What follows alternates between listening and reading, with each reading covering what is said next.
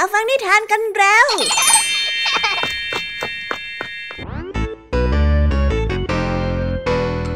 สวีดัสสวัสดีน้องๆชาวรายการคิสอาวทุกๆคนนะคะ วันนี้พี่แยมมี่กับผองเพื่อน ก็ได้เตรียมนิทานสนุกๆมาเล่าให้กับน้องๆได้ฟัง เพื่อเปิดจินตนาการ แล้วก็ตะลุยไปกับโลกแห่งนิทานนั่นเอง น้องๆอยากจะรู้กันแล้วหรือยังคะ ว่าวันนี้พี่แยมมี่และผองเพื่อนได้เตรียมนิทานเรื่องอะไรมาฝากน้องๆกันบ้างเอาละค่ะ เราไปเริ่มต้นกันที่นิทานของคุณครูไหว ซึ่งในวันนี้เสนอนิทานเรื่องตำนานต้นข้าวมาฝากกัน ส่วนเรื่องราวของนิทานเรื่องนี้จะเป็นอย่างไร น้องๆต้องไปรอติดตามรับฟังกันในช่วงคุณครูไหวใจดีของพวกเรากันได้เลยนะคะพี่แยมมี่ในวันนี้ขาบอกเลยค่ะว่าไม่ยอมน้อยหน้าคุณครูไหวเพราะว่าวันนี้พี่แยมมี่ได้เตรียมนิทานทั้งสามเรื่องสามรสมาฝากน้องๆกันอย่างจุใจกันไปเลย และนิทานเรื่องแรกที่พี่แยมมี่ได้จัดเตรียมมาฝากน้องๆ มีชื่อเรื่องว่าชั่วโมงเสี่ยงชีวิต ต่อกันในนิทานเรื่องที่สองที่มีชื่อเรื่องว่าชักโก้ไม่ยอมกินยา และในนิทานเรื่องที่สามมีชื่อเรื่องว่า นกน้ำฝน ส่วนนิทานทั้งสามเรื่องสามรสนี้จะสนุกสนานสู้คุณครูไหวเหมือนกับที่พี่ยามีบอกได้หรือเปล่านั้น น้องๆต้องไปรอติดตามรับฟังกันในช่วงพี่ยามีเล่าให้ฟังกันนะคะ นิทานสุภาษิตในวันนี้ เดิมทีเจ้าจ้อยนะเป็นคนที่พูดเก่งมาก แต่กลับยืนนิ่งและทำตัวกึกกักต่อหน้าร้านค้าอาหารตามสั่งนั่นทำให้ลุงทองดีสงสัย และได้ยกสำนวนว่ากลัวดอกพิกุลร่วงมาแซวเจ้าจ้อยที่สั่งอาหารนั้นไม่เป็น แต่ว่าเอ๊ สำนวนคำว่ากลัวดอกพิกุลจะร่วงที่ว่านี้จะมีความหมายว่าอย่างไรกันนะ ถ้าน้องๆอยากจะรู้กันแล้วต้องไปรอติดตามรับฟังพร้อม ๆ กันในช่วงนิทานสุภาษิตจากลุงทองดีแล้วก็จะจอยตัวแสบของพวกเรากันได้เลยนะคะ และในวันนี้นะคะ พี่เด็กดีได้เตรียมนิทานเรื่อง ของขวัญแด่คุณยายมาฝากกันค่ะ ส่วนเรื่องราวของนิทานเรื่องนี้จะเป็นอย่างไร จะสนุกสนานมากแค่ไหน น้องๆ ห้ามพลาดเด็ดขาดเลยนะคะ ในช่วงท้ายรายการกับพี่เด็กดีของเราค่ะโอ้โห เป็นยังไงกันบ้างล่ะคะ แค่ได้ยินแค่ชื่อเรื่องนิทานก็น่าสนุกแล้วใช่ไหมล่ะคะเด็กๆ พี่ยามีก็ตื่นเต้นอยากจะฟังนิทานที่น้องๆ รอฟังอยู่ไม่ไหวแล้วล่ะค่ะ งั้นเอาเป็นว่าเราไปฟังนิทานทั้งหมดเลยดีกว่าไหมคะ งั้นถ้าน้องๆพร้อมกันแล้ว เราไปพร้อมกันเลยดีกว่านะคะสามสองหนึ่งไปกันเลย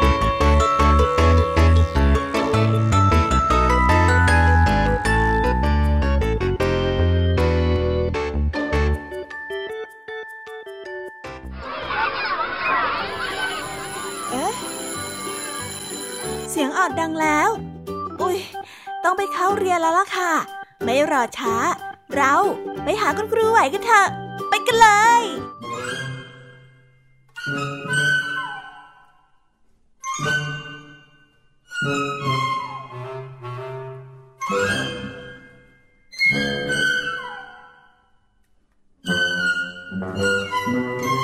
วัส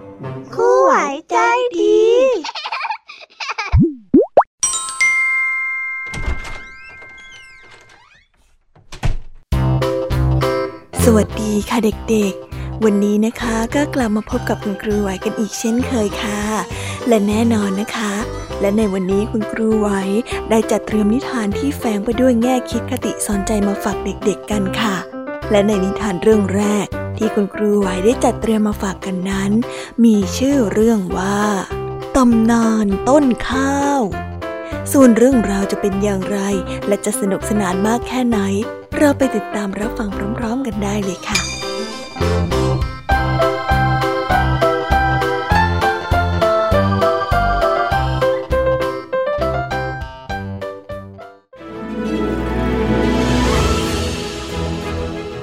มัยหนึ่งนานมาแล้ว มีพระราชาองค์หนึ่งนามว่าพระเจ้าวิรูปปัก พระองค์นั้นได้ปกครองประชาชนด้วยความเมตตาปราณีฤทธาศักดานุภาพของพระองค์ก็แผ่ไปทุกสารทิศ เป็นที่กล่าวขานของนานาประเทศ ในแผ่นดินของพระองค์ได้เกิดเหตุประหลาดขึ้น และเป็นผลให้มนุษย์ทั้งหลายมีข้าวกินสืบมา ในครั้งนั้นได้มีข้าวทิพเม็ดใหญ่ ขนาดเท่าฟักผลโต ข้าวทิพเมล็ดนี้ได้ตกลงมาจากสวรรค์ และจำเพาะตกลงมา ในพระราชอุทยานของพระองค์ มหาเล็กคนหนึ่งที่รักษาพระราชอุทยานเป็นผู้พบ และได้เห็นว่าเมล็ดข้าวหรือผลข้าวขนาดใหญ่เช่นนี้ เป็นของแปลกประหลาดและมหัศจรรย์ยิ่งนัก เพราะตนเองนั้นไม่เคยเห็นมาก่อนเลย เนื่องจากเวลานั้นมนุษย์ทั้งหลายยังไม่รู้จักข้าว จึงกินแต่ถั่วและงา มหาเล็กคนนั้นจึงได้นำเมล็ดข้าว ซึ่งถือว่าเป็นสิ่งแปลกปลอม ได้ลอยมาตามลมนั้นขึ้นไปถวายกับพระเจ้าวิรูปักษ์พระองค์จึงได้ตรัสถามว่า นี่เจ้าไปเอามาจากที่ไหนน่ะ ข้าพระพุทธเจ้าเห็นมันลอยมาตามลมในพระราชอุทยานพระเจ้าค่ะ มหาเล็กได้กราบทูล แปลกมาก ข้าไม่เคยเห็นมาก่อนเลย เจ้าจงเอาไปเก็บไว้ที่เดิมก่อนเถิด มันตกลงมาตรงไหน ก็เอาไปวางไว้ตรงนั้น ทำตามที่ข้าสั่งด้วย พระราชามีรับสั่ง ต่อมาไม่นานนักเมล็ดข้าวนั้นก็ได้เริ่มแตกงอกงามออกเป็นกกและเป็นกอ มีลำต้นสูง มีสาขากว้างใหญ่ ต่อมาก็ได้ตั้งท้องออกรวงตามลำดับ มีเมล็ดยาวถึงห้ากำมือเศษ เมล็ดข้าวเหล่านั้นล้วนแต่อวบอ้วน จะหาเมล็ดรีบซักเมล็ดก็ไม่มี สีสันได้ขาวบริสุทธิ์ มีกลิ่นหอมหวนชวนกิน นับว่าเป็นเมล็ดข้าวที่วิเศษยิ่งนัก พระเจ้าวิรูปักได้ทรงทราบเช่นนั้น จึงได้มีรับสั่งให้ประชาชนทำยุ้งฉาง แล้วเก็บนำเอาเมล็ดข้าวไปใส่ไว้ที่ยุ้งสำหรับหุงหากินต่อไป โดยที่เมล็ดข้าวนั้นใหญ่มาก เพียงแต่เมล็ดเดียวก็หาหม้อหุงสำหรับหุงข้าวไม่ได้เสียแล้ว ฉะนั้นเวลาที่จะหุงกันคราวหนึ่งก็ต้องใช้มีด ใช้ขวานมาฟันแบ่งเป็นชิ้นเล็ก ๆ เสียก่อน มีข้าวเมล็ดหนึ่งก็กินไปได้หลายวันเลยทีเดียว การเวลาได้ผ่านไปอีกหลายสิบหมื่นปี ข้าวที่เคยยาวถึงห้ากำมือเศษ ก็ได้หดสั้นลงเหลือเพียงแค่สี่กำมือเศษ แต่รสชาติและสีก็ยังคงเดิม ไม่มีอะไรเปลี่ยนแปลง ต่อมาในราวปลายสมัยของพระพุทธองค์ที่สอง ซึ่งมีพระนามว่าโกนาคมณะ ก็มีเหตุทำให้ข้าวนั้นต้องหดสั้นลงไปอีก ทั้งนี้ได้เกิดมาจากหญิงไม้ผู้หนึ่งซึ่งมีชื่อว่ากาไวนางเป็นแม่ไม้ที่ใจร้ายและอมหิตมาก เมื่อสามีได้ตายไปแล้ว นางก็เป็นคนที่ยากจน ยากไร้และอนาถาหาที่พึ่งไม่ได้ ทั้งนี้ก็เพราะความปากร้ายของนางนั่นเอง เที่ยวได้ด่าว่าเพื่อนบ้าน จนเขานั้นระอาใจไม่อยากจะคบหาสมาคมด้วย นางกาไวเป็นคนที่ขัดสนจริงๆ แม้แต่มีดทำครัวก็ยังไม่มี เมื่อจะหาหุงข้าวสักเม็ดหนึ่งก็ต้องเที่ยวขอยืมมีด เพื่อเอามาผ่าเมล็ดข้าว คราวหนึ่งนางได้ลงมือสร้างยุ้งฉางไว้ใส่ข้าว แต่ยังไม่เสร็จเรียบร้อยดี ข้าวก็ได้บินเข้ามาที่ยุ้งจนเต็มไปหมด ในสมัยนั้นมนุษย์สะดวกสบายมาก ไม่ต้องออกแรงขนข้าวมาเก็บไว้ก็ได้ เมื่อจะหุงหาอาหารก็ออกไปที่ทุ่งนาได้เอามีดและขวานถากข้าวมาพอหุง หรือขี้เกียจเดินไป ก็จะสร้างยุ้งเข้าไว้ เพื่อให้ข้าวนั้นลอยเข้ามาเก็บที่ยุ้งของตนสำหรับนางกาไวนั้น โดยที่ตนอยู่คนเดียว ข้าวมีความสงสารจึงได้พากันบินเข้ามาที่ยุ้งนั้นเอง การที่ข้าวบินมาที่ยุ้งจนเต็มแทบไม่มีที่นั่ง ไม่ทำให้นางกาไวนั้นมีความชื่นชมยินดีเลยแม้แต่น้อย นางกลับมีความโกรธแค้น ด่าว่าข้าวต่างๆ นานา เอาไม้ทุบตีข้าวด้วยความโมโห หาว่าข้าวนั้นสู่รู้มากเกินไป ยังทำยุ้งไม่เสร็จเลย รีบมาเสียแล้ว บรรดาข้าวทั้งหลายเมื่อถูกทุบตีเช่นนั้น ก็มีความแค้นเคืองเป็นอันมาก นึกว่าพวกมนุษย์นั้นเป็นพวกที่เนรคุณ ดูหรืออุตส่าห์บินมาถึงยุ้งฉาง แต่ก็ไล่ตีโดยไม่ปราณีเมื่อเป็นเช่นนั้น ข้าวจึงได้พากันหนีไป สู่ป่าหิมพานอันเป็นดินแดนที่ไกลโพ้น และตั้งแต่นั้นเป็นต้นมา ข้าวก็ได้เกิดเป็นเจ็ดหัว มีหัวเผือก หัวมันเป็นต้น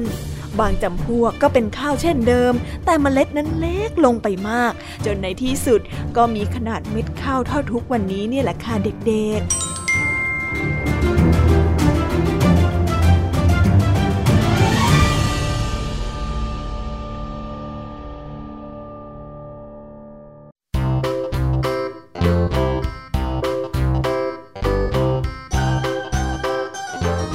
แล้วก็จบกันไปเป็นที่เรียบร้อยแล้วนะคะสำหรับนิทานของคุณครูไหว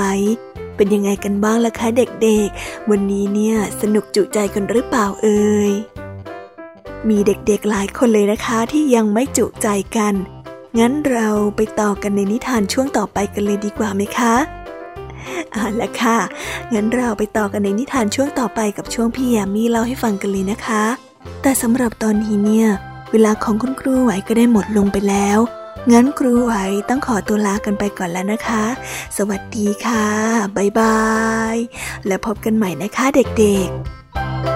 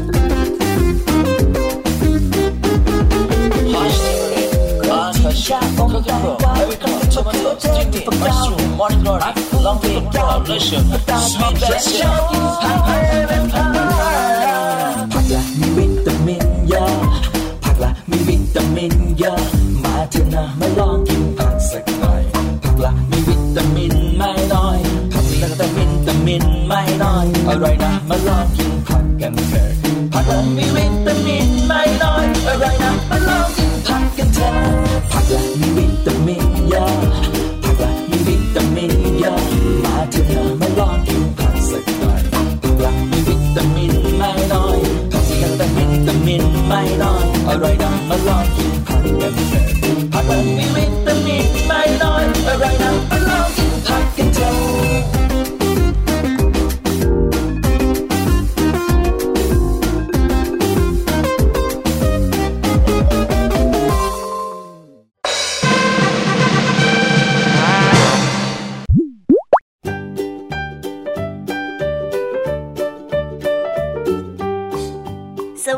สวัสดีค่ะ น้องๆที่น่ารักทุกๆคนของพี่ยามีนะคะ ก็เปิดรายการมาพร้อมกับเสียงอันสดใสของพี่ยามีกันอีกแล้ว และวันนี้ค่ะนิทานเรื่องแรกที่พี่ยามีได้จัดเตรียมมาฝากน้องๆนนั้น มีชื่อเรื่องว่า ชั่วโมงเสี่ยงชีวิตส่วนเรื่องราวจะเป็นอย่างไรจะสนุกสนานมากแค่ไหน เราไปติดตามรับฟังพร้อมๆกันได้เลยค่ะ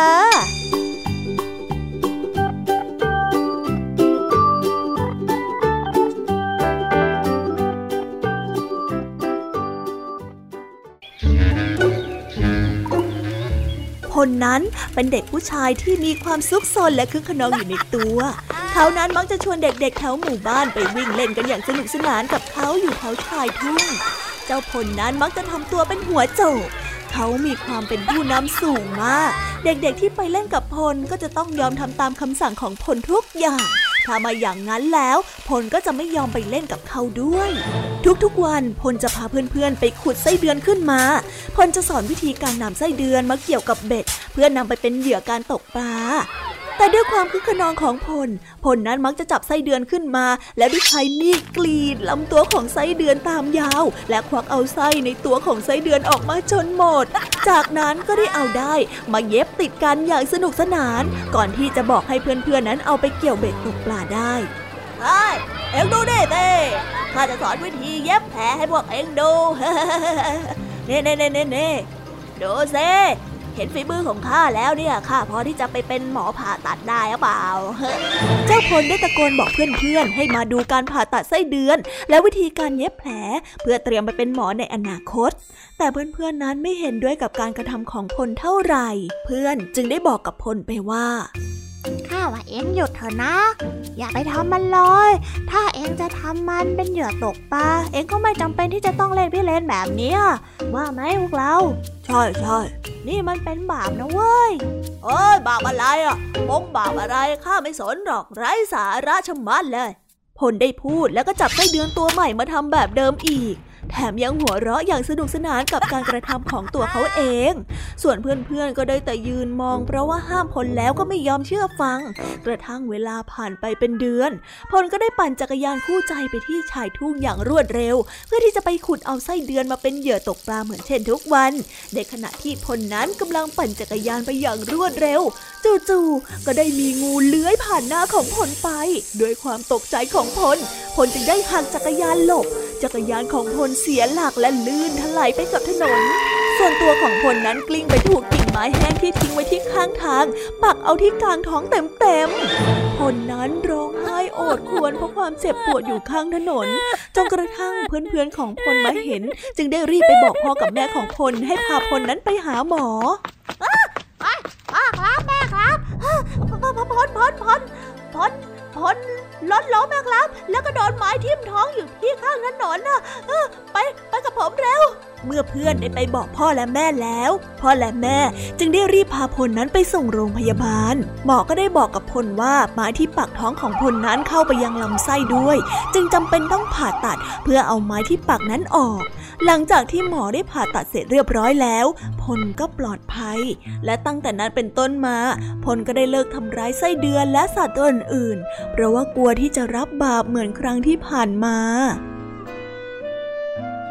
นิทานเรื่องนี้จึงได้สอนให้เรารู้ว่า การทำร้ายสัตว์ด้วยความตั้งใจ ไม่ว่าจะเป็นสัตว์เล็กหรือว่าสัตว์ใหญ่ก็ย่อมเป็นบาปทั้งนั้น เพราะว่าทุกชีวิตเนี่ยไม่ว่าจะคนหรือว่าสัตว์ ก็ย่อมรักชีวิตของตัวเองทั้งนั้นค่ะ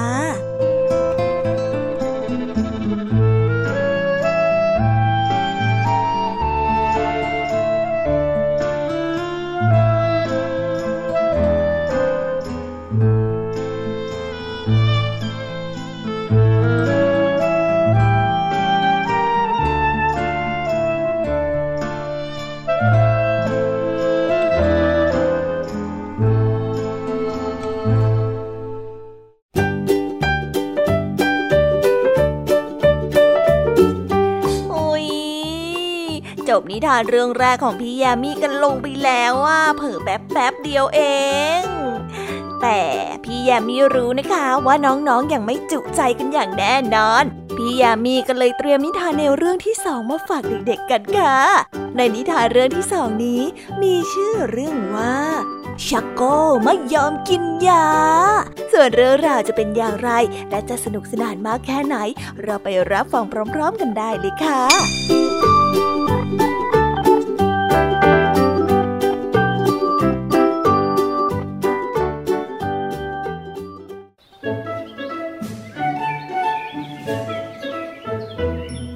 อยทากน้อยชักโกอาศัยอยู่กับแม่ในป่าแห่งหนึ่ง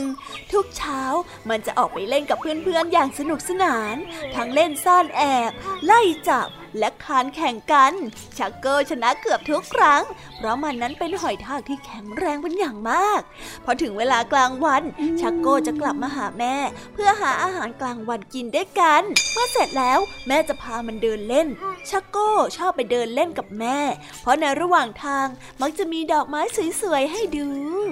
วันหนึ่งชักโก้ไม่กลับมาหาแม่ ทั้งๆทที่ได้เวลากินอาหารกลางวันแล้ว แม่จึงออกตามหา พอมาถึงใต้ต้นไม้ใหญ่ที่ชักโก้นั้นชอบมาเล่น แม่ก็เห็นชักโก้หลบอยู่ในเปลือกชักโก้ ชักโก้ลูก แม่เรียกหลายครั้งแล้วนะทำไมลูกไม่ตอบล่ะ ชักโก้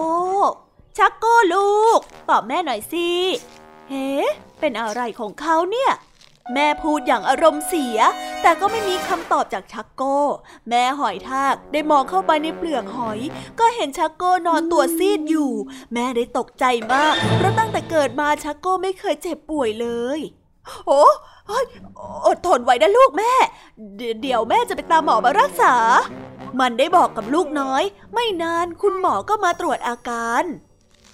ไม่ต้องห่วงนะครับคุณนาย ลูกชายของคุณนายคงจะกินเห็ดพิษเข้าไปแล้วก็เกิดอาการแพ้น่ะ กินยาสักสองสามวันก็น่าจะหายแล้วล่ะ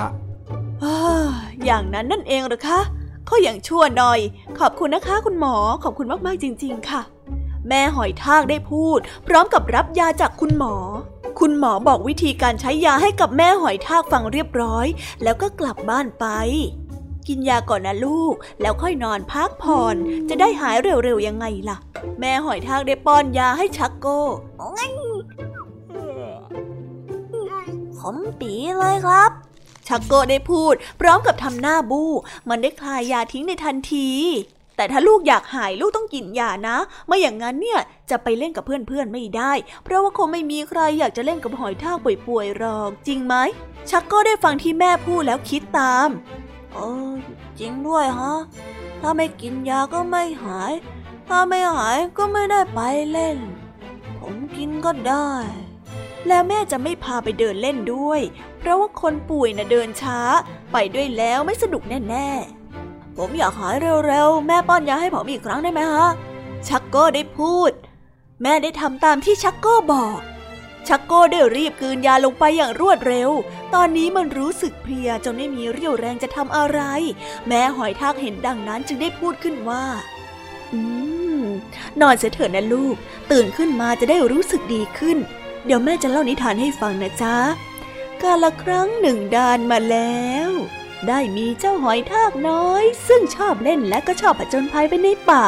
วันหนึ่งเขาได้เกิดป่วยหนักขึ้นมา เสียงนิทานของแม่ค่อยๆเบาลง จนในที่สุดก็เงียบไป ชักโก้ได้หลับไปแล้ว แต่แม่ยังคงเฝ้าดูมันอยู่ ท่ามกลางความมืดในยามค่ำคืน ขณะที่สัตว์ต่างๆกำลังนอนหลับอย่างมีความสุข แม่หอยทากยังคงเฝ้าดูแลลูกน้อยอย่างไม่รู้จักเหน็ดเหนื่อย ทุกครั้งที่ชักโก้ได้ตื่นขึ้นมา มันมักจะเห็นแม่ของมันอยู่ข้างๆเสมอแล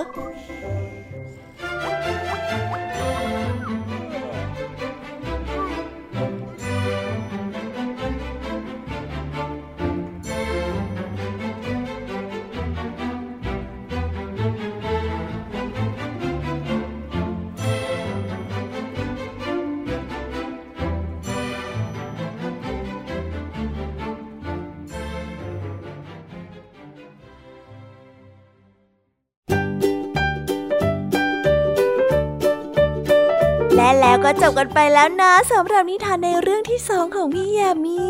เป็นไงกันบ้างคะน้องๆ สนุกจุใจกันแล้วหรือยังเอ่ยฮะอะไรนะคะ ยังไม่จุใจกันหรอ ไม่เป็นไรค่ะน้องๆ พี่ยามีเนี่ยได้เตรียมนิทานในเรื่องที่สามมารอน้องๆอยู่แล้วงั้นเราไปติดตามรับฟังกันในนิทานเรื่องที่สามกันต่อเลยดีไหมคะในนิทานเรื่องที่สามที่พี่ยามีได้จัดเตรียมมาฝากเด็กๆกันนั้น มีชื่อเรื่องว่า นกน้ำฝน ส่วนเรื่องราวจะเป็นอย่างไรจะสนุกสนานมากแค่ไหน เราไปรับฟังกันในนิทานเรื่องนี้พร้อม ๆ กันเลยค่ะ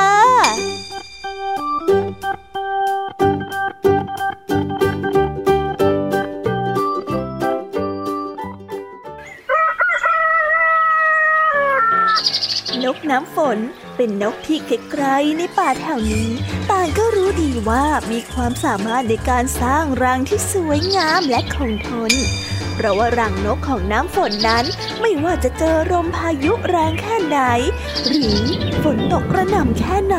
ก็ไม่เคยพังเสียหายเหมือนรังนกอื่นๆฤดูฝนปีนี้ใกล้จะมาถึงแล้ว นกทุกตัวในป่า จึงเร่งกันหาวัสดุกิ่งไม้มาสร้างรังของตนให้แข็งแรงที่สุด เพื่อที่จะได้มีที่กำบังที่แข็งแรง และทนต่อแรงพายุที่จะพัดกระหน่ำในฤดูนี้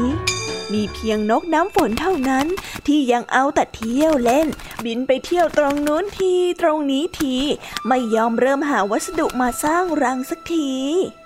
นกน้ำฝนทำไมเธอยังไม่สร้างรังอีกล่ะ อีกไม่กี่อาทิตย์เนี่ยก็จะเข้าหน้าฝนอยู่แล้วนะ เพื่อนนกตัวหนึ่งได้ถามขึ้นด้วยความเป็นห่วง เอาหน้า ของอย่างนี้สำหรับฉันน่ะมันกล้วยกล้วยอยู่แล้ว เดี๋ยววันพรุ่งนี้ค่อยเริ่มทำก็ได้ เมื่อถึงวันรุ่งขึ้น นกน้ำฝนก็ยังไม่ยอมสร้างรังอีก เธอได้เอาเวลานั้นไปเที่ยวเล่นที่ลำธารจนตอนเย็นก็กลับมานอน พอเพื่อนๆถามถึง เธอก็ให้คำตอบเหมือนเดิม ว่าพรุ่งนี้เธอจะเริ่มทำงาน นกน้ำฝนนั้นเอาแต่ผลัดวันประกันพุ่งไปเรื่อยๆ จนกระทั่งเพื่อนๆของเธอ ต่างสร้างรังของตนนั้นเสร็จหมดแล้ว แต่นกน้ำฝนก็ยังไม่ได้เริ่มทำรังของตนเลย ในที่สุดหน้าฝนก็ได้มาถึง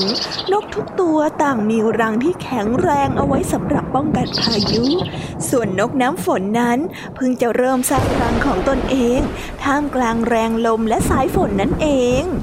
เมื่อนกน้ำฝน เริ่มเอาไม้มาสร้างรังของตน ก็ได้ถูกลมพัดปลิวหายไปในท้องฟ้า ครั้นพอได้ขึ้นรังใหม่ ฝนก็ตกกระหน่ำลงมาอย่างแรงจนรังนั้น เป็นแบบนี้หลายต่อหลายครั้งทำให้จนแล้วจนรอด นกน้ำฝนนั้นก็ไม่สามารถประกอบรังของตนเองได้ฤดูฝนในครั้งนี้ นกน้ำฝนนั้นก็เลยต้องทนหนาว ตากฝนไม่มีรังอุ่นๆ ให้ได้พักพิงเหมือนทุกๆปี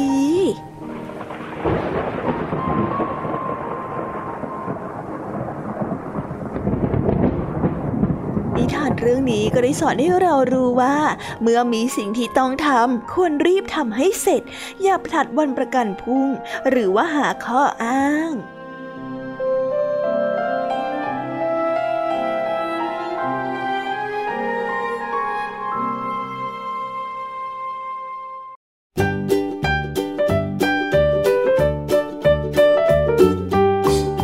ว้าวว้าว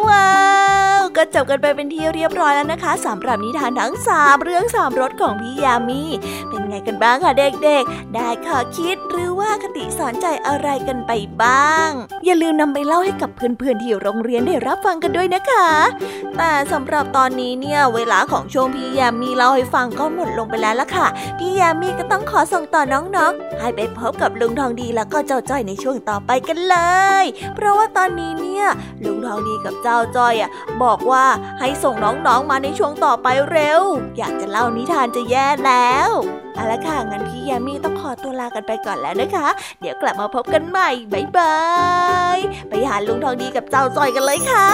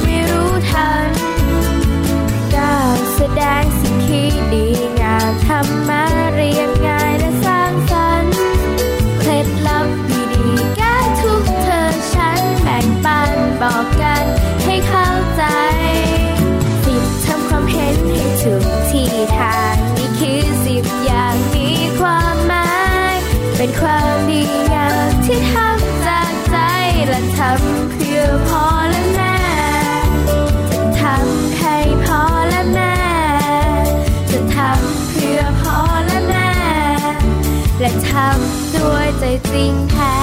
This is Thai PBS Podcast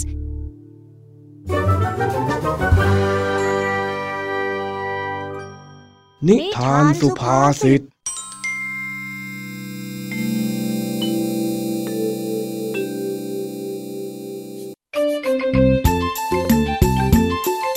วันนี้เจ้าจ้อยได้ติดสอยห้อยตามลุงทองดีมาที่โรงพยาบาลเหมือนกับทุกๆเดือน แต่วันนี้ต้องรอลุงทองดีตรวจโรคนานเป็นพิเศษ เจ้าจ้อยจึงหิวข้าวเอามากๆ เมื่อลุงทองดีเสร็จจากการไปหาหมอ จึงได้ชวนเจ้าจ้อยไปแวะกินข้าวที่ร้านอาหารตามสั่งใกล้ๆกับโรงพยาบาล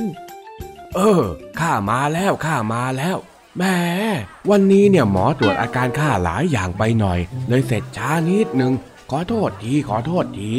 แล้วหมอว่ายังไงบ้างอะจ๊ะอาการของลุงทองดีเป็นยังไงบ้างเหรออ๋ออาการข้ามันก็ทรงตัวน่ะไม่มีอะไรเพิ่มขึ้นหรือลดลงหรอก มันเป็นโรคของคนแก่อยู่แล้ว แต่อย่างน้อยๆ แค่ให้ยังมีแรงทำงานไหวนี่ก็ดีใจแล้วล่ะมาหาหมอสักเดือนละครั้งก็คิดว่ามาเที่ยวในเมืองเอาก็แล้วกันลุงทองดีไม่เป็นอะไรก็ดีแล้วจ้ะ แต่ตอนเนี้ยจ้อยเหมือนกำลังจะเป็นลมเลยลุงอ้าวอ้าวเฮ้ยไอ้จ้อย เอ็งเป็นอะไรเหรอไปไปไปหาหมอไหมฮะโรงพยาบาลอยู่แถวนี้พอดีเลยเนี่ยเออไม่ต้องไปหาหมอหรอกจ้ะลุงพาจ้อยไปกินอะไรจะดีกว่า จ้อยรอลุงทองดีนานจนหิวจะแย่อยู่แล้วอ้าวปัดโธเอ้ยข้าก็นึกว่าป่วยเป็นอะไรซะอีก ไปถ้างั้นเนี่ยเดี๋ยวเราไปหาอาหารตามสั่งกินแถวนี้ก่อนก็แล้วกัน อะอะอาหารตามสั่งเหรอจ๊ะ ก็ร้านข้าวที่เราอยากจะกินอะไรก็บอกเขา แล้วเขาก็จะทำให้เรากินยังไงล่ะ มันก็เหมือนเหมือนกับร้านก๋วยเตี๋ยวเจ๊สีนั่นแหละนะนี่เองไม่เคยกินอาหารตามสั่งเหรอเนี่ยฮะอืมไม่เคยอะจ้ะแต่ว่าจะร้านอะไรก็ช่างไปกินกันก่อนเถอะจ้ะลุงจอยปวดท้องแย่ๆอยู่แล้วเนี่ย เออเออเออไป ขี้บ่นซะจริง ไปก็ไป จากนั้นทั้งสองลุงหลานก็เดินไปจนถึงร้านอาหารตามสั่ง เจ้าจ้อยจากที่พูดบ่นว่าหิวมาตลอดทั้งทาง ก็เงียบไปซะดื้อๆทำให้ลุงทองดีสงสัยว่าเจ้าจ้อยนั้นเป็นอะไรกันแน่ กินอะไรเหรอจ้าหนู เออเออคือว่าเอออ้าวอ้าวไอ้จ้อย เอ็งเป็นอะไรของเอ็งล่ะน่ะ เอ็งก็สั่งเข้าไปสิ เออคือ จ้อยอยากกินน้ำพริกผักต้มนะจ๊ะ ของแบบนั้นไม่มีหรอกนะจ้าหนู เออ เออ โอ้ย ไอ้จ้อย นี่เอ็งสั่งไม่เป็นใช่ไหมเนี่ย ยืนนิ่งกลัวดอกพิกุลจะร่วงหรือยังไงกันฮะ อะไรล่ะลุง ก็จ้อยไม่เคยกินร้านอาหารตามสั่งมาก่อนนี่นา เออเออ งั้นเอ็งกินเหมือนข้าก่อนก็แล้วกัน อืมงั้นเอากระเพราหมูกรอบสองจาน แล้วก็ใส่ไข่ดาวด้วยจ้าแม่ค้าอ๋อ ได้เลยจ้า งั้นไปนั่งรอก่อนนะจ้า เดี๋ยวทำเสร็จแล้วเดี๋ยวจะเอาไปให้ เจ้าจ้อยกับลุงทองดีจึงไปนั่งรอแม่ค้าทำกับข้าวอยู่ที่โต๊ะ ระหว่างนั้นลุงทองดีก็ขำที่เจ้าจ้อยกลัวการสั่งข้าวในร้านอาหารตามสั่ง นี่ลุง ลุงขำอะไรของลุงอะหยุดขำได้แล้ว ก็ขำเองนะสิ ที่พูดกับข้าเดี๋ยวเถียงไม่หยุด แต่พอต้องสั่งอาหารแล้วก็ยืนนิ่งเหมือนกลัวดอกพิกุลจะร่วง แม้มันเก่งไม่จริงนี่หว่าก็จอยไม่เคยสั่งอะ แล้วจอยก็ไม่รู้ว่าจะสั่งยังไงนี่นาอีกอย่างลุงพูดอะไรของลุงดอกพิกุลพิกุลอะไรก็ไม่รู้ อ๋อ กลัวดอกพิกุลจะร่วงน่ะเหรอ ก็ใช่น่ะสิจ๊ะ กลัวดอกพิกุลจะร่วงนะนะ มันเป็นสำนวนไทยที่ใช้เรียกอาการที่นิ่งเฉย ไม่พูดไม่จาราวกับว่ากลัวจะมีอะไรหล่นออกมาจากปากยังไงล่ะ โอ้จอยยังไม่ทันได้ตั้งตัว อยู่ดีๆ แม่ค้าเขาก็ถามว่าจะกินอะไรจอยก็ไม่รู้ก็งงสิจ๊ะ นี่ เอ็งเห็นป้ายหน้าร้านนั่นไหมที่มีตัวหนังสือเยอะๆน่ะ อ๋อ เห็นแล้วจ้ะเห็นแล้วจ้ะไหนเอ็งลองอ่านให้ข้าฟังหน่อยสิป้าแต๋วอาหารตามสั่ง ผัดคะน้าปลาเค็ม ข้าวผัด หมูกรอบ ผัดกระเพราหมูกรอบ เริ่มต้นที่30บาท เออ นั่นแหละ คราวหน้าคราวหลัง ถ้าหากว่าไม่รู้อะไรเนี่ยก็อ่านป้ายซะก่อน รู้จักช่างสังเกตบ้างจะได้ไม่อายใครเขาเข้าใจไหมจ้ะก็ได้หิว นี่นะใครจะไปรู้ว่ามีตัวเลือกด้วยลูกนี้สั่งข้าวผัดซะก็ดีแล้วฮึ่มนี่แหละ ผลของการไม่พูดไม่จา ไม่แสดงออกในสิ่งที่ตัวเองต้องการมันก็จะเสียโอกาสแบบนี้นี่แหละนี่เอาไว้คราวหน้าจ้อยจะสั่งข้าวผัดให้ได้เลยขอดูข้าจะรอดูก็แล้วกัน และแล้วอาหารตามสั่งก็ได้มาเสิร์ฟ กระเพราหมูกรอบหอมๆ กับไข่ดาวร้อนๆทั้งสองจาน ถูกวางลงตรงหน้าของเจ้าจ้อยและลุงทองดี จากนั้นก็ได้เวลาหม่ำโอ้อันนี้เหรอจ้าที่เรียกว่าหมูกรอบน่ะ ใช่แล้ว เอ็งลองชิมดูสิ แล้วเองน่ะจะติดใจ นี่ขนาดข้าไม่ชอบกินเนื้อเนี่ยข้ายังชอบกินกระเพราหมูกรอบเลยนะไหนลองชิมดูสิ อืมอะเป็นยังไงอะฮะ รสชาติพอได้ไหมเฮ้ยลุง อันนี้มันอร่อยมาก ๆ เลยจ้อยรู้แล้วว่าคราวหน้าจ้อยจะสั่งอะไร ข้าวผัดอะไรนะจ้อยไม่กินแล้ว จะชอบกินผัดกะเพราหมูกรอบพื้อก็ข้าบอกแล้วว่าของมันอร่อยจ้อยขอสั่งเพิ่มอีกจานนะลุงนะนะนะนะนะนะจะได้ฝึกสั่งอาหารไง ไม่ต้องเลยเองไม่ต้องเลย กินให้หมดซะก่อน ถ้าไม่พอเนี่ยค่อยสั่งเพิ่ม แม้ที่อย่างเงี้ยเราพูดเก่งขึ้นมาเชียวนะอืมอืมอืมเฮ้ยก็จ้อยมีประสบการณ์แล้วนี่นาอ้าวอ้าวกินข้าวกินข้าวเดี๋ยวจะเป็นลมเป็นแรงไปซะก่อนอื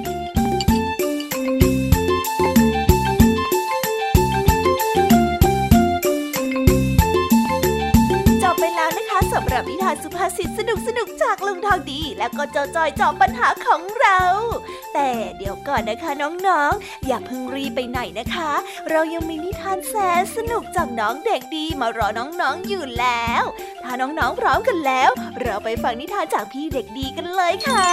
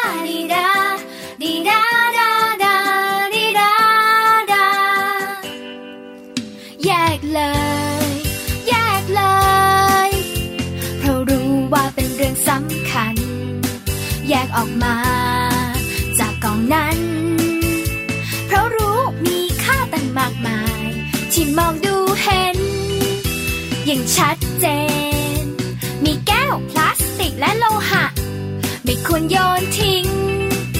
แยกมาซะ แยกทิ้งให้ทุกทั้ง แยกทิ้งลงในถังรีไซเคิล รู้แล้วช่วยบอกกันไป ให้เข้าใจทุกคน แยกทิ้งต้องไม่ปะปนรบกวนช่วยที แยกเอาแก้วโลหะพลาส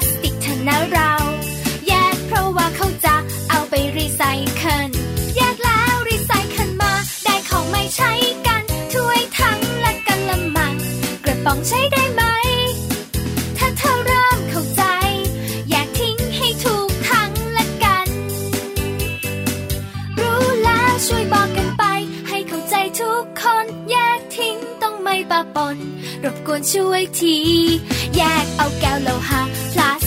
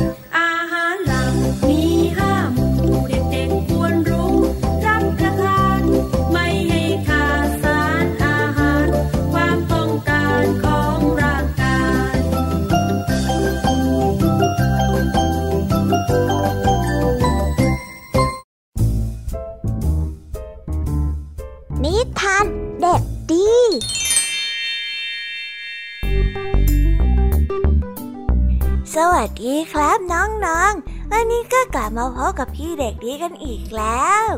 และแน่นอนว่ามาพบกับพี่เด็กดีแบบนี้ ก็ต้องกลับมาพบกับนิทานที่แสนสนุกกันในช่วงท้ารายการ และวันนี้นะครับ พี่เด็กดีก็ได้เตรียมนิทานเรื่องของขวัญแด่คุณยายมาฝากกัน ส่วนเรื่องราวจะเป็นอย่างไร ถ้าน้องๆออยากจะรู้กันแล้ว งั้นเราไปติดตามรับฟังกันได้เลยครับ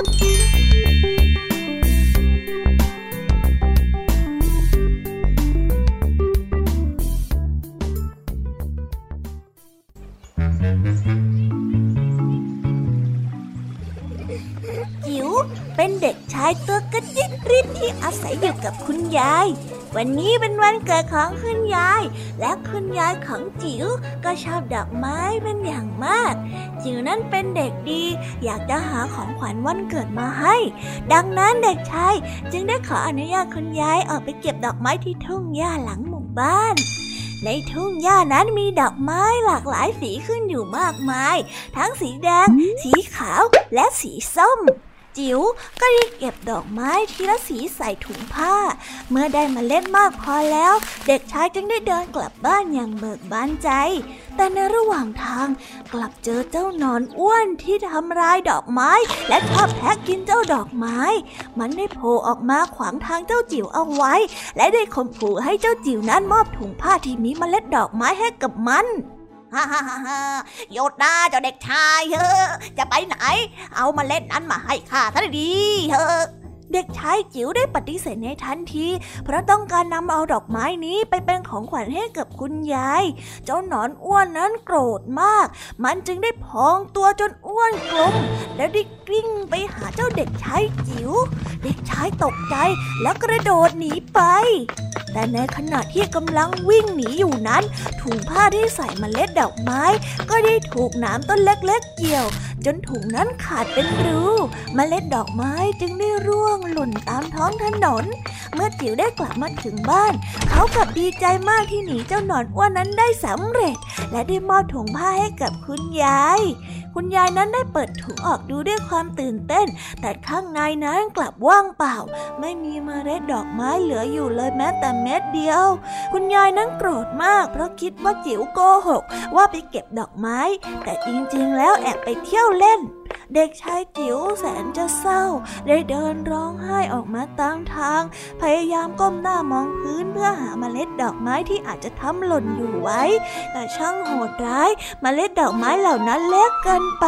เจ้าจิ๋วมองไม่เห็นอะไรเลย น้ำตาของเด็กชายจิ๋วได้ล่วงหล่นลงบนพื้น ราวกับมีน้ำฝน ไม่กี่วันหลังจากนั้นมเมล็ดดอกไม้ก็ได้รับความชุ่มชื้น พร้อมใจกันเติบโตบานสะพรั่ง คุณยายและจิ๋วแทบไม่เชื่อสายตาของตัวเอง ดงดอกไม้ริมทางที่แสนจะสวยงาม ทันใดนั้น คุณยายก็เข้าใจว่าจิ๋วนั้นออกไปหาดอกไม้มาเป็นของขวัญให้กับตนเองจริง ๆ ไม่ได้โกหกหรือว่าแอบไปวิ่งเล่นอย่างที่เข้าใจ จึงได้เอ่ยกับหลานตัวน้อยไปว่า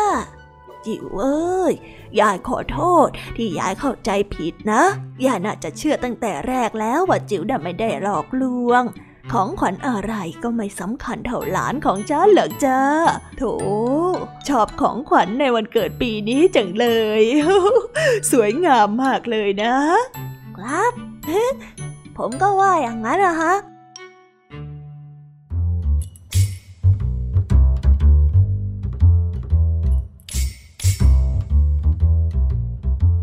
นิทานเรื่องนี้จึงได้สอนให้เรารู้ว่า หากเราซื่อสัตย์ไม่โกหกหลอกลวง ถึงบางครั้งจะถูกเข้าใจผิดไปบ้าง แต่สุดท้ายแล้วความจริงก็ต้องเปิดเผยออกมาในที่สุด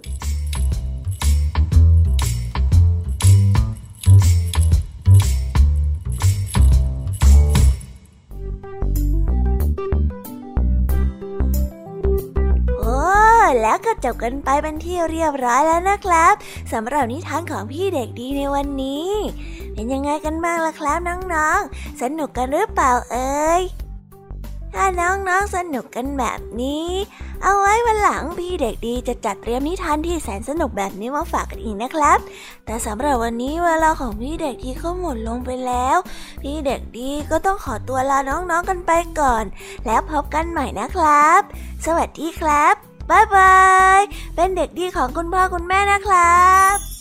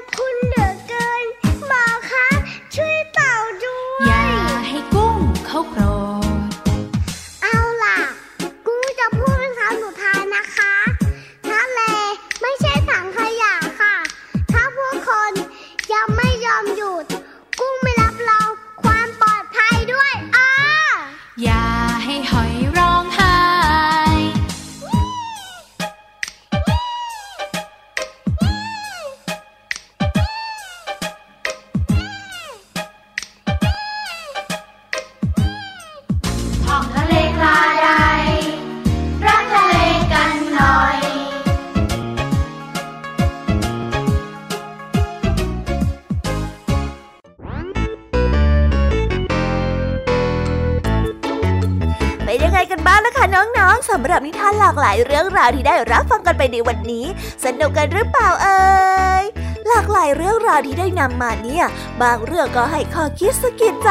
บางเรื่องก็ให้ความสนุกสนานเพลิดเพลิน แล้วแต่ว่าน้องๆเนี่ยจะเห็นความสนุกสนานในแง่มุมไหนกันบ้าง ส่วนพี่ยามีแล้วก็พ่องเพื่อนเนี่ยก็มีหน้าที่ในการนำนิทานมาส่องตรงถึงน้องๆแค่นั้นเองละค่ะ